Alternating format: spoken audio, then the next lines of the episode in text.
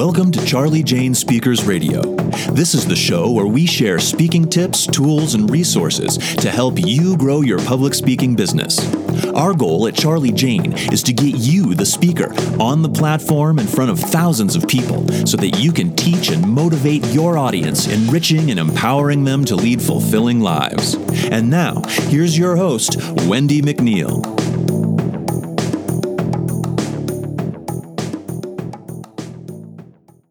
Hi, guys, it's Wendy McNeil here with Charlie Jane Speakers with another podcast today. And it is called If Emily Post Had a Podcast, She Would Have Told You This. It's going to be a great podcast, guys. But first, I'd like to invite you over to our free Facebook group called Grow Your Speaking Biz. It's a great community of speakers, very willing to share. And it's just a great place to be if you are trying to grow your speaking business. It's called Grow Your Speaking Biz Facebook group.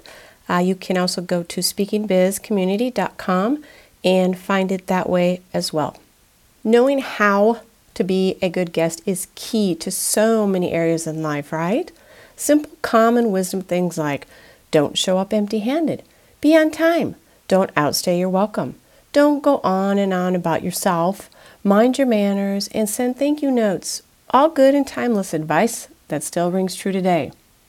Even in the area of marketing yourself to podcast owners, knowing the basics of being a good guest counts.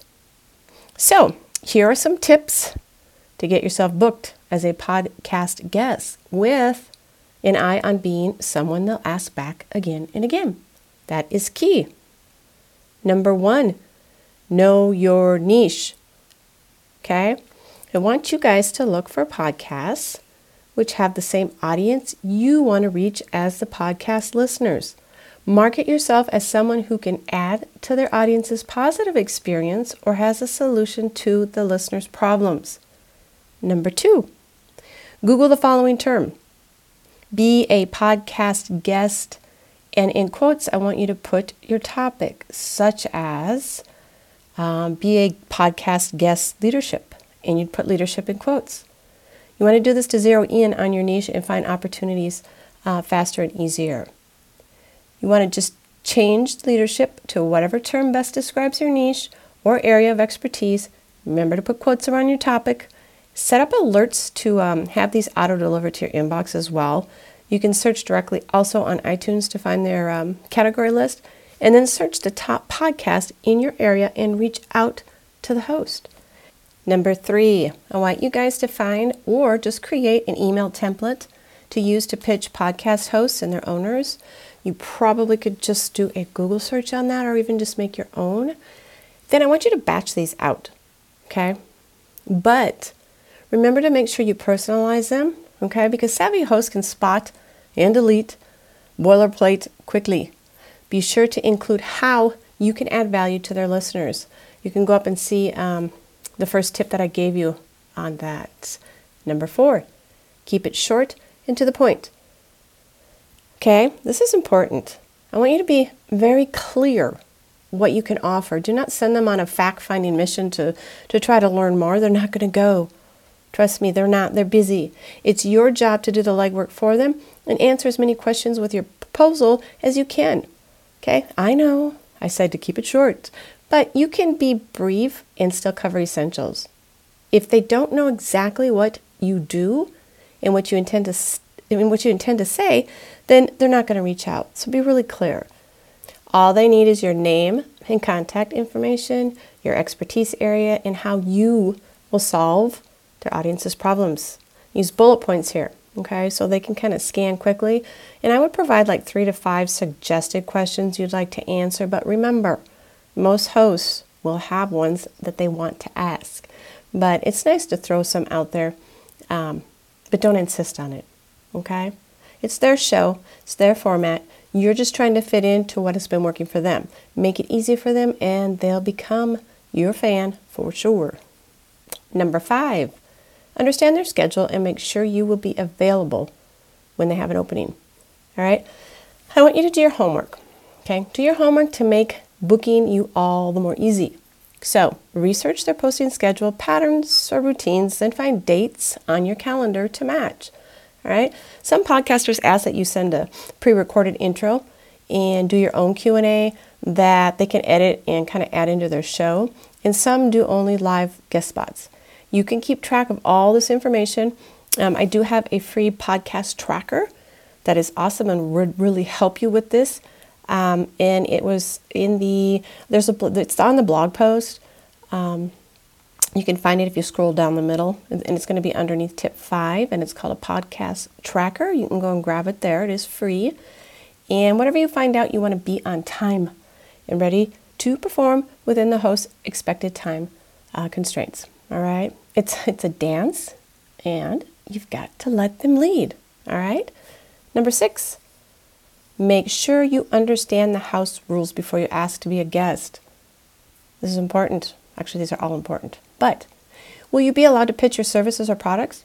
If so, develop this as a quick pitch for the end of the appearance. Or is it strictly prohibited? Don't balk at this. There are other ways to market your appearance and make sure it drives traffic back to your site or to your offer. Um, well, they're gonna are they gonna link to your website in the description? If so, consider giving them a link to your sales page or your lead page. Um, maybe you have a Facebook group.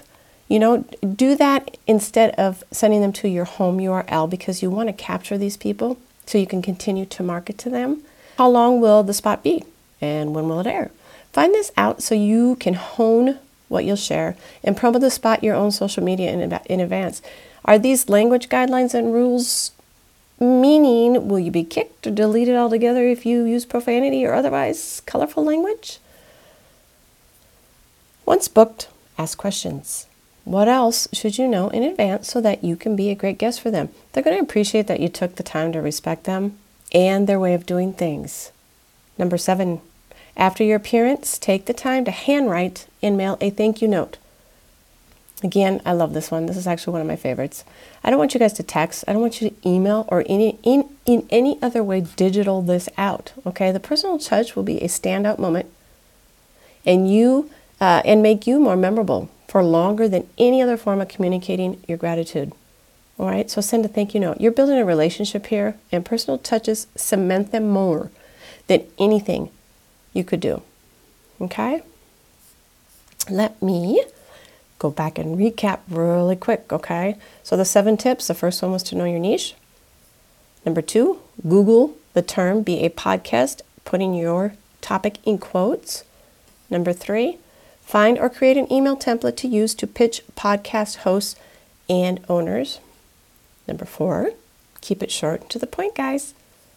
Number five, understand their schedule. Make sure you will be available when they have an opening. Number six, make sure you understand the house rules before you ask to be a guest. And number seven, after your appearance, take the time to handwrite, handwrite and mail, yes, mail, not email, a thank you note. Okay? Now, go and get yourself booked and make Mrs. Post proud. All right?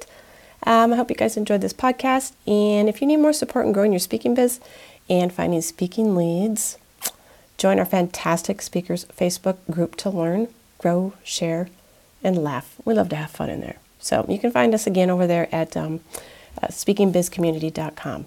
Take care.